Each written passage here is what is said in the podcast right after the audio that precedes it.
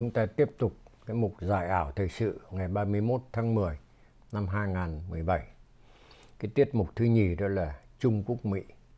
Và chúng tôi muốn đề cập đến lãnh đạo Bắc Kinh đang trở về cái chủ nghĩa toàn trị. Có một chi tiết đó, ít ai chú ý đó, đó là và khoảng chừng 13% những cái công ty, những cái doanh nghiệp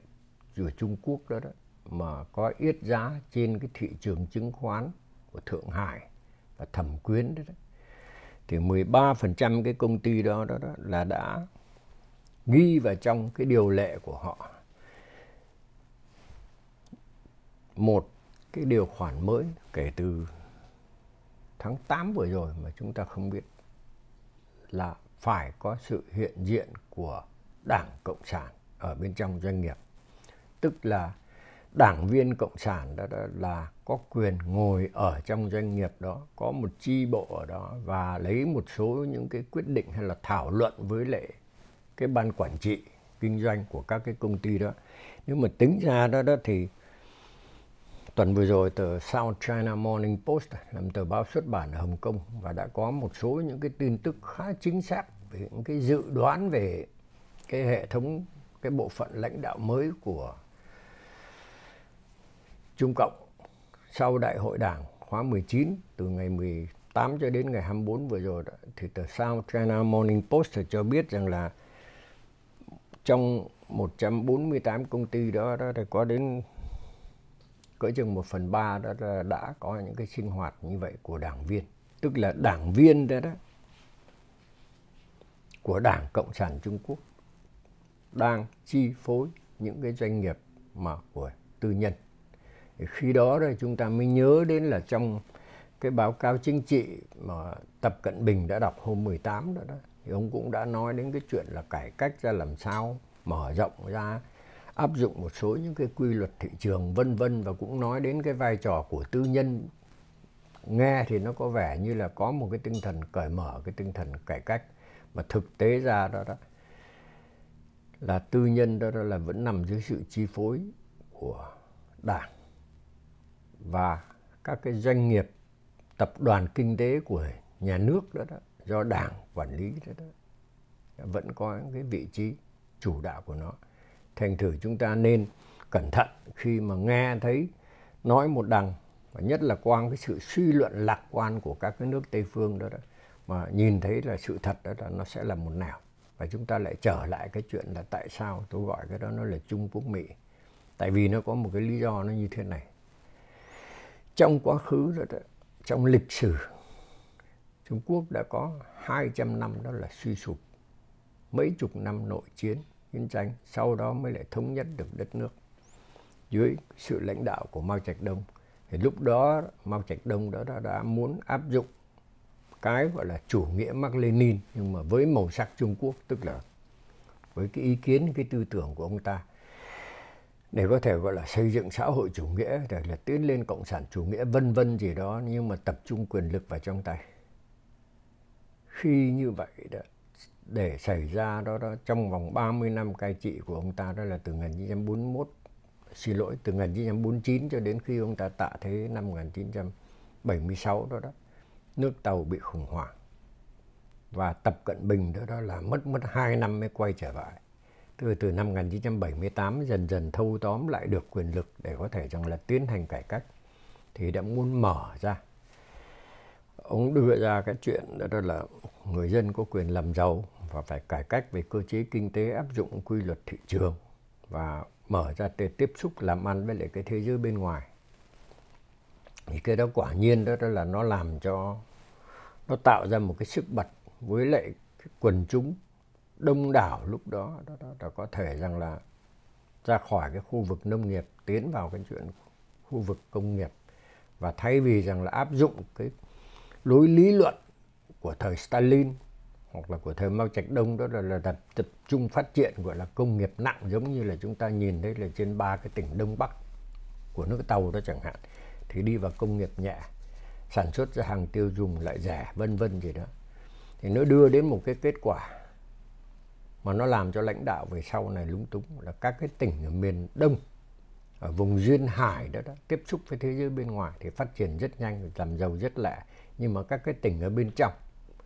thì phát triển chậm hơn. Và vì vậy đó, đó là nó lại có một cái bài toán được đặt ra đó là cái khả năng phối hợp giữa trung ương với các địa phương ra làm sao. Chưa kể rằng là cái thành phần bộ đội đó, đó đói khát đó, lương thấp. Thì nhìn thấy rằng là nông dân đó, đó là nếu mà đi ra làm từ các cái tỉnh ở bên trong mà đi ra bên ngoài kiếm việc làm thì tương đối dù là gọi là dân công đó đó thì vẫn có cái mức lương tương đối nó khả quan hơn đó đó. Thì một số bộ đội đó là cũng ngắm vào cái nền sinh hoạt kinh tế và tìm cách gọi là kiếm việc làm ở nơi đó để đỡ cho cái cái lương quá thấp của mình chẳng hạn. Thì những cái vấn đề đó nó mới đặt ra cho trung ương thì khi đó đó, đó là tập cận bình đó, đó là đề ra cái nguyên tắc đồng thuận giữa các cái cấp lãnh đạo với nhau để tránh cái tình trạng gọi là tập trung quyền lực quá đáng vào trong tay một người như là trường hợp của Mao Trạch Đông. Và chìm sâu bên dưới đó, đó nó là cái bài toán muôn thuở của nước tàu là cái sự phối hợp của trung ương. Hoàng đế thì ngồi ở trên cùng chung quanh là triều đình và giải bên dưới đó đó là nhân viên của triều đình nằm trong hệ thống. Cai trị hành chính. Nhưng mà nhiều khi đó, đó là phép vua thua lệ lạc. Nhiều khi đó, đó là lệnh của triều đình nó không thấm xuống dưới là tại vì mỗi một tỉnh ở dưới đó, đó là lại có những cái điều kiện hay những cái hoàn cảnh những cái khó khăn riêng đó đó. Họ làm việc theo một hướng khác. Và dần dần nó nó tạo ra cái sự cấu kết mà nó đã gây loạn cho nước tàu đến tình trạng thí dụ như là nếu mà mỗi một tỉnh nữa đó là có một số đảng viên nhưng mà cư xử như là lãnh chúa ở tại địa phương và hợp tác với lại cái bộ phận của quân đội cũng ở trong địa phương và làm ăn buôn bán với nhau đó là, là tạo ra được một cái mạng lưới về quyền lợi căn cứ trên cái quyền lực của đảng khiến cho lệnh của trung ương đó là không thấm xuống đến dưới và những chủ trương cải cách của trung ương đó, đó là không có được ở bên dưới áp dụng nó đưa ra cái tình trạng hỗn loạn. Chính là vì vậy đó, đó mà tập cận bình mới thấy rằng là phải suy nghĩ lại về cái mô hình phát triển của trung quốc. Và sau một cái giai đoạn suy nghĩ khá lâu từ khi ông còn làm bí thư của các cái tỉnh cho đến khi mà ông lên ông cầm quyền trong cái nhiệm kỳ 5 năm đầu tiên đó, đó thì ông thấy là phải tập trung trở lại cái đó về mặt quyền lực thì bây giờ ông đứng ngang hàng Mao Trạch Đông. Về mặt tư tưởng đó ông vẫn đưa lại cái một số cái lý luận tản mát của ông đó, đó.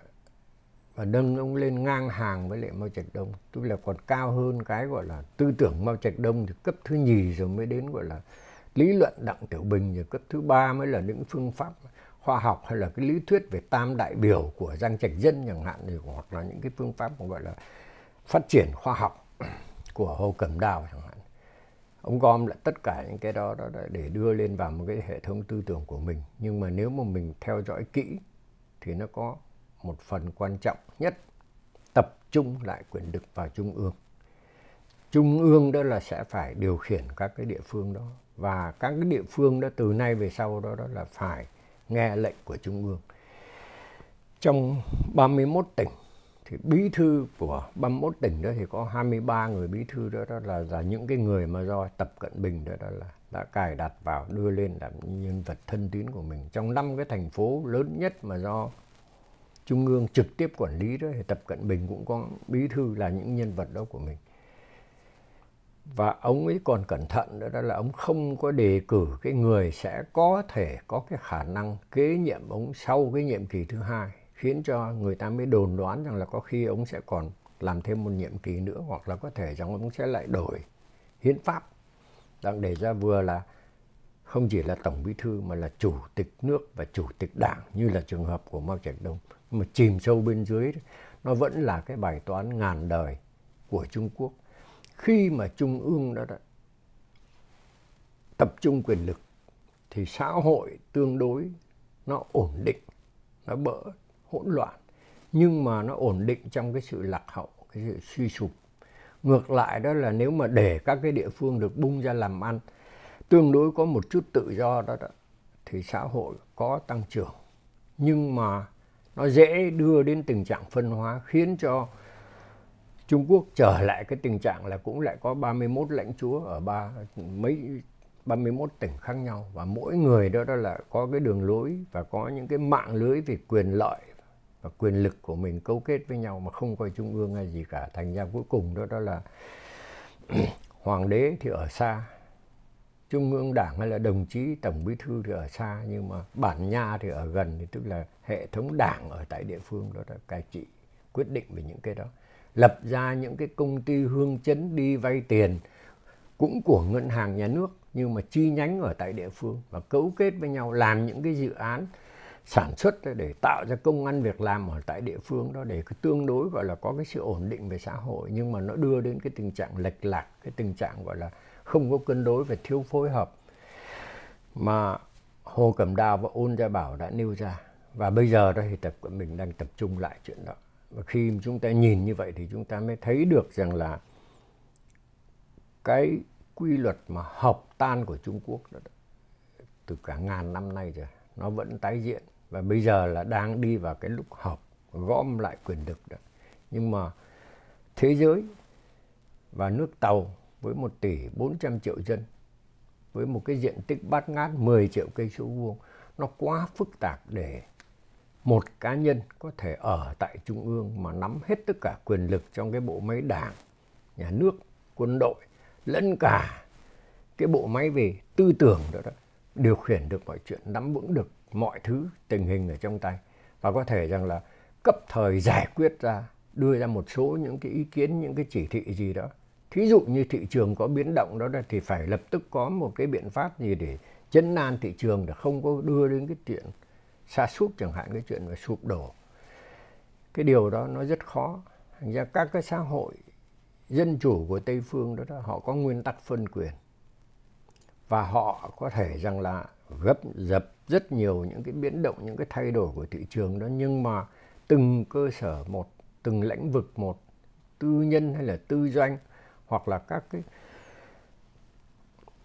giới dân cử quốc hội hoặc là những cái cơ quan gọi là chuyên môn mà có tính chất độc lập đó, đó họ vẫn có thể rằng là họ lấy quyết định rất nhanh trong vòng một vài tiếng đồng hồ để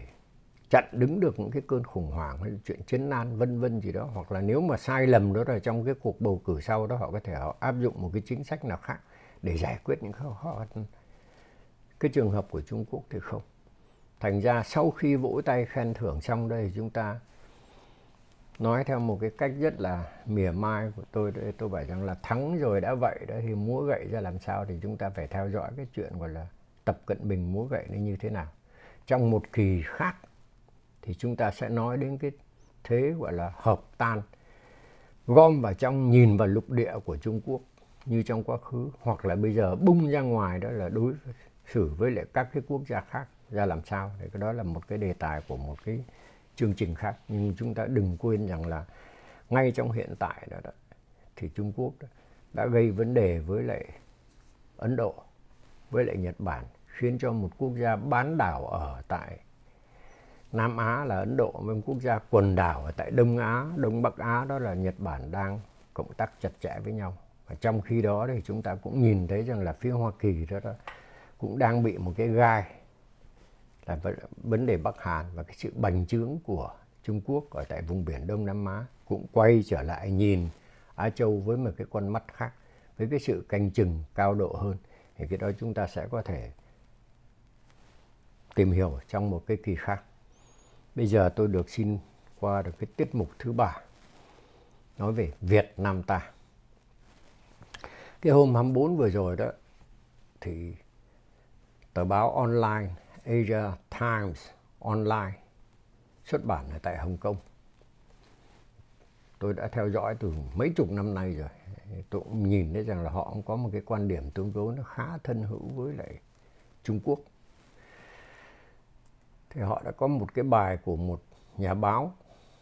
chuyên môn viết về những cái mục du lịch. Một nhà báo đó là người Úc. Nói đến cái rằng là cái vấn đề đó là tại sao cái đồng bạc Việt Nam nó có cái mệnh giá nó cao quá như vậy. Thế và nghĩ rằng là cho rằng là Việt Nam cũng nên bắt trước nhiều nước khác trên thế giới đó, đó mà đổi tiền. Tại vì hiện nay đó là một cái tờ bạc tờ giấy bạc Việt Nam đó đó là có mệnh giá cao nhất đó là 500 ngàn đồng. Và với cái trị giá bây giờ thí dụ như là trị giá đô la so với lại tiền đồng Việt Nam đó đó thì một người có 44 đô la tức là tương đương với lại một triệu thì cũng đã là một triệu phú bằng đặc bạc Việt Nam. Và cái người triệu phú đó đó, đó thì với 44 đô la thì làm được cái chuyện gì? Thành ra người ta mới nhìn thấy người ta bảo ủa thế hình như món nợ Việt Nam nó lên đến 30, 31 ngàn thì 100 tỷ triệu đồng gì đó. Thì người ta bảo một chỉ triệu đồng thì tức là làm sao? Tức là một con số 3 với lại 15 số 0 ở đằng sau. Thì cái nhà báo đó đó ông James Clark đó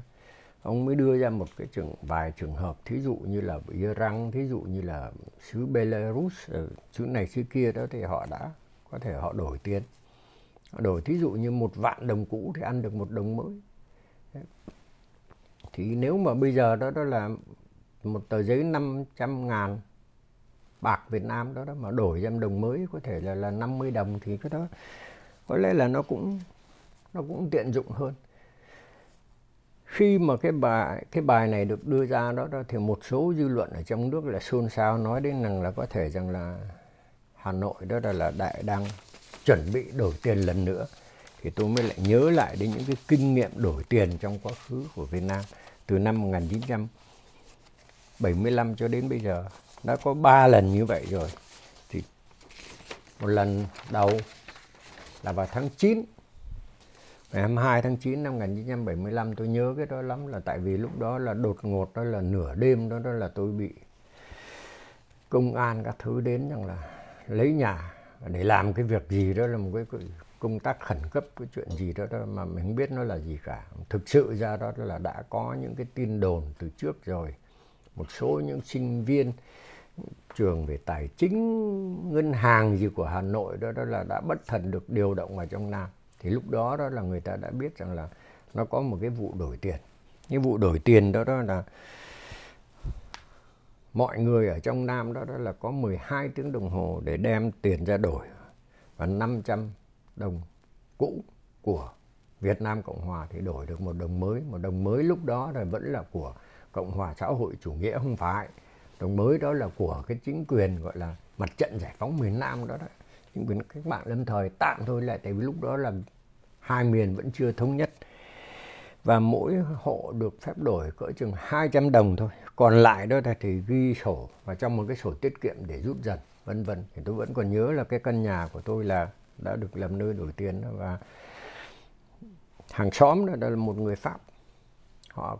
tổng giám đốc của một cái công ty về hàng hải thì họ qua họ bảo rằng làm sao mà tôi trả tiền nhân viên được các anh ăn cướp trong kia kia họ chửi dầm lên bằng tiếng pháp. Ở trong số những người Việt Nam đến đổi tiền có cả bà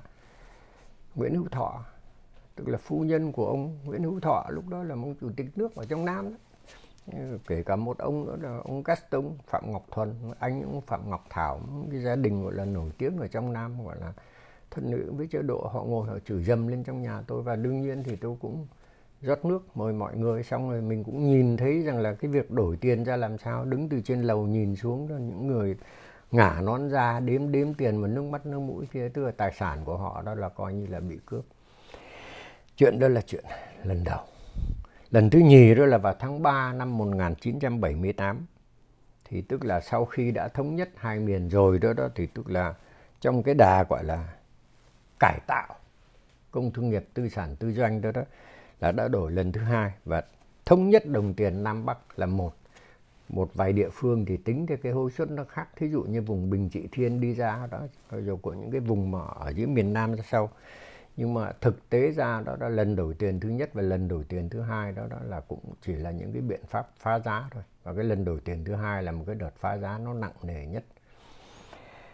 Nôm na ra đó đó là tài sản của người ta nó đã, đã bị mất giá sau một cái thông cáo đơn giản thôi. Và cứ nói rằng là bí mật thực sự ra là vẫn bị tiết lộ ra. Và có một số cán bộ biết trước được những cái chuyện đó thì đổi tiền dùm cho người khác vân vân gì đó là cũng có cái chuyện chia chác hoặc chuyện gọi là ăn cướp bằng thông cáo. Cái lần thứ ba đó là, là 19 tháng 4 năm 1985 cái lần này thì còn tai hại nữa. Tức là nằm trong cái vụ khủng hoảng đưa ra cái chuyện chính sách phá lương tiền thì một đồng mới ăn 10 đồng cũ. Và đưa đến kết quả đó, đó là lạm phát 700%. Thì cho đến ngày hôm nay thì chúng ta mới thấy rằng là giờ mới đang có một cái hiện tượng đó, đó là một cái tờ giấy bạc trị giá 500 ngàn đồng bạc. Thì khi đó đó, đó người ta mới đặt ra cái câu hỏi và tôi nghĩ sáng sớm hôm nay mờ sáng hôm nay đại châu tự do cũng nêu cái câu hỏi tôi rằng là cái khoản nợ của Việt Nam đó, đó là đã được các cái cơ quan quốc tế kể cả IMF là thông báo rằng có thể rằng là lên đến 64 65 phần trăm của tổng sản lượng. Tại sao nó tăng nhanh đến như vậy và làm thế nào mà để Việt Nam có thể trả tiền được? Thì lúc đó, những người bình thường hoặc là suy nghĩ gọi là theo cái lỗi đơn giản thì chắc ô cái đó dễ lắm. Thì việc cứ việc đổi tiền đi, thứ tức là quyết nợ. Một đồng bạc mới thì ăn bao nhiêu đồng bạc cũ, vân vân gì đó cái khoản nợ đó thực sự vấn đề nó không có đơn giản. Thể nào Việt Nam cũng sẽ đổi tiền nhưng mà đổi tiền theo cái kiểu gọi là quỵt nợ bằng thông cáo như vậy đó, đó là nó sẽ gây ra khủng hoảng về kinh tế. Vấn đề đó là tại sao Việt Nam đã, đã là đã vay mượn quá nhanh quá nhiều như vậy để đến nỗi mà được các cái cơ quan quốc tế lẫn cơ quan ở, ở trong nước báo động. Cái lý do đó đó sở dĩ đi vay đó, đó là bị bị bội chi ngân sách tức là chi nhiều hơn thu mà số thu đó đó của ngân sách Việt Nam nó có gia tăng trong cái giai đoạn mà mười mấy năm liền đó Việt Nam đã đạt mức tăng trưởng là 6%, rồi cứ coi giống như là phép lạ vân vân gì đó. Thế nhưng mà số thu đó, đó nó không kịp với những cái khoản chi ra. Và khi mà nói đến những cái khoản chi ra đó thì tôi có lẽ phải coi trở lại để nhắc đến rằng là ngân sách Việt Nam mất mất quá chừng 66% để chi vào trong các cái mục gọi là điều hành chi phí điều hành. Sau đó đó đó là đến quá chừng 18% đó đó là trả tiền lời của những cái khoản vay nợ khác 18,5% còn lại đó đó là có 15% đó đó là đầu tư vào các cái dự án xây dựng hạ tầng cơ sở. Những dự án đó là nổi tiếng vừa xây là sập. Và trong những cái khoản vay nợ kia đó, đó thì có những cái tập đoàn kinh tế nhà nước những quả đấm thép vân vân gì đó đó có năng suất rất thấp được vay tiền rất nhiều và rất rẻ và không có trả nợ được. Nhưng mà quan trọng nhất là trong 66% của cái chi phí điều hành đó đó ngân sách Việt Nam phải nuôi hai bộ máy đàn áp song hành. Một bộ máy là của nhà nước từ chính quyền trung ương. Thí dụ như là từ hội đồng chính phủ, quốc hội, vân vân gì đó, xuống đến như chi nhánh tất cả các bộ. Các cơ quan thuộc về nhà nước đó là nằm trải sâu xuống đến dưới các địa phương, tức là những người cán bộ là họ được ăn lương của nhà nước và cái lương đó đó là được trả là bằng ngân sách của nhà nước. Mà ngân sách nhà nước là, là do tiền thuế của dân. Cái bộ máy cưỡng hành và đàn áp thứ nhì đó là chính là bộ máy đảng. Tại vì đảng mới là lãnh đạo. Thành ra đó là từ trung ương đảng ở trên xuống đến các cơ quan gọi là các cái chi bộ hay là các cái bộ phận của đảng ở tại dưới địa phương đó, đó cũng lại trải dọc xuống đến dưới vừa rồi tôi vừa mới nhắc đến cái trường hợp mà đi ở trong các cái doanh nghiệp của tư nhân của Trung Quốc là cũng phải có những cái chi bộ đảng sinh hoạt trong đó thì chúng ta phải tưởng tượng là Việt Nam nó cũng hệt như vậy. Và chưa kể rằng là đảng, trung ương đảng đó là còn có một số những cái cơ quan. Đặc biệt, ban này, ban kia, ban kinh tế trung ương, ban ví dụ như là về, gọi là, quản lý người nước ngoài hay là đối phó với hay là cộng tác hay là hợp tác hay là gì về quan hệ về kinh tế đó, với lại nước ngoài. Thì đảng viên ở trong các cái ban đó đó cũng vậy, cũng phải được tiền lương. Và tiền lương đó cũng lấy từ ngân sách của nhà nước ra. Rồi đó đó là Đảng Cộng sản Việt Nam lại còn có 6 cơ quan, gọi là, được lập ra là để đoàn ngũ hóa quần chúng nhân dân, thí dụ như là Hội Liên hiệp Phụ nữ ờ, thí dụ như Mặt trận Tổ quốc và những cái cơ quan gọi là được lập ra để đoàn ngũ hóa người dân đây là cũng có chi nhánh trải rộng xuống dưới tức là cũng có nguyên một dàn đảng viên ở dưới thành ra đó ngân sách của nhà nước Việt Nam đó đó là phải tài trợ cho cái bộ máy công chức của nhà nước và bộ máy đảng viên của đảng. 4 triệu đảng viên đó, đó không có đi sản xuất gì cả mà lấy tiền lấy tiền là của từ cái ngân sách đó ra. Đó là lý do tại sao mà số thu có tăng nhờ tăng trưởng kinh tế 6% hơn 6% nhưng mà cái số chi đó, đó là nó tăng lại còn mạnh hơn nữa. Và nếu mà chi mà tăng nhiều hơn là thu đó, đó thì người ta phải đi vay. Và đi vay thì, thì lại phải trả nợ. Và khi mà các cái định chế quốc tế họ nói đến cái khoản tiền mà đi vay của Việt Nam đó đó là nó đã từ thí dụ như Trung Quốc 30% của tổng sản lượng vào năm 2000 bây giờ là 2016 nó lên đến 62% có thể rằng là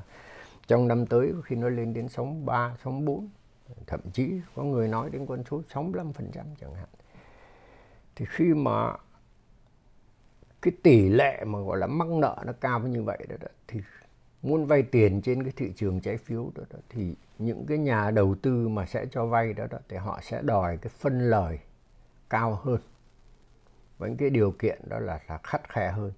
Thì vừa rồi tôi vừa mới nói rằng là trong cái ngân sách đó là mất cỡ chừng 10, 18,3% đó đó là 18,7% đó, đó là tiền lời của các cái khoản nợ đi vay. Nếu mà bây giờ đó đó là vay đó lại còn giá nó đắt hơn nữa thì cái tỷ lệ đó nó lại còn cao hơn nữa. Và nó là một cái vòng luẩn quẩn. Thành ra giải quyết cái chuyện đó nó như thế nào thì cũng hỏi rằng có những cái kịch bản nào tôi nói là một là chấn chỉnh chi thu tách đảng ra khỏi nhà nước. Đảng đó là phải đi ra hoạt động thì làm thế nào đó là chuyện của đảng chứ không phải rằng là đảng là cứ ngồi yên ngồi mát ăn bát vàng. Chưa kể rằng là còn thọc tay vào một số những cái vấn đề quản lý về đất đai về doanh nghiệp các thứ động để chia chắc quyền lợi đó, đó là ăn trên ngồi chốc với những cái đại gia với nhau. Xong rồi cũng lập ra những cái công ty gọi là tư nhân nhưng mà chính là cửa sau của các cái đảng viên cao cấp đó nếu mà tiếp tục như vậy đó, đó thì Việt Nam sẽ không có trả được nợ và nó rơi vào cái tình trạng như là chúng ta đang chứng kiến ở tại xứ Venezuela chẳng hạn như là cái tuần này đó, đó là từ đến mùng 2 này đó là họ phải trả 315 triệu đô la của cái tập đoàn kinh tế quốc doanh của họ. Và trong cái quý 4 này đó, tức là từ bây giờ cho đến cuối năm đó, đó là họ phải trả đâu đó được cỡ chừng một tỷ mấy đó, đó mà không biết lấy tiền ở đâu ra. Trong khi đó người dân đó là phải đi moi thùng rác để kiếm đồ ăn. Không còn nước uống, không còn thức ăn, không còn gì cả. Thì đấy là cái hậu quả của một cái chế độ gọi là xây dựng xã hội chủ nghĩa như vậy. Việt Nam chưa đi đến đó chưa đi đâu đến đó đâu có thể vài năm nữa thế và từ nay đến vài năm nữa thì cũng có thể lại lại trở lại cái đòn phép đó là thi đi, đi đổi tiền đặng để ít nhiều đó đó là phá giá đồng bạc hay đặng để giảm bớt cái gánh nặng về trả nợ của mình. Nhưng mà cái giá phải trả đó đó tức là thứ nhất sẽ phải tăng thuế của người dân. Cái chuyện thứ nhì đó quan trọng hơn nữa là, là gây ra nạn lạm phát. Mà lạm phát đó là một cái loại thuế mù quáng vô hình nhưng mà đánh nặng nhất là vào trong cái thành phần mà nghèo đói ở dưới cùng và chúng ta đã nhìn thấy cái đó trong những cái năm 86, 87 với lạm phát 700%. Chúng ta đang nhìn thấy cái đó ở tại Venezuela bây giờ là một nơi có mức lạm phát cao nhất trên thế giới. Chúng ta cũng có thể sẽ nhìn thấy cái chuyện đó cho Việt Nam. Không ai muốn cái điều đó nó xảy ra cả. Thì có lẽ rằng là các cái cơ quan đã quản lý nợ nần Việt Nam thì gọi là nợ công của tôi tôi gọi là cúc trái trái là là nợ đó của quốc gia đó phải chấn chỉnh lại cái hệ thống đó và phải có cái kỷ cương. Ít ra rằng là có ai đó đó là phải có trách nhiệm lên tiếng về cái chuyện ai đi vay vay ai và bao giờ trả làm sao để trả được. Nếu mà không giải quyết được cái chuyện đó thì Việt Nam lại đi lao dốc vào một cái, một cái vụ khủng hoảng tài chính khác. Là điều không có ai muốn cả. Nhưng mà trong quá khứ nó đã xảy ra nhiều lần. Đã thấy rồi thì có khi đảng sẽ lại đi lại theo cái đường lối cũ dễ dãi thôi. Phá giá bằng một cái thông cáo ra một cái quy định vớ vẩn nào đó về cái chuyện đồng bạc này bây giờ từ nay về sau đâu là vô giá trị trong vòng một tuần ba tuần gì đó xong như phải đổi sang một cái đồng bạc mới. Bây giờ cái đồng bạc mới đó cái mãi lực của nó cái sức mua của nó đó, đó là không bằng cái đồng bạc tiền cũ thì tức là một cái hình thức phá giá. Là điều chúng ta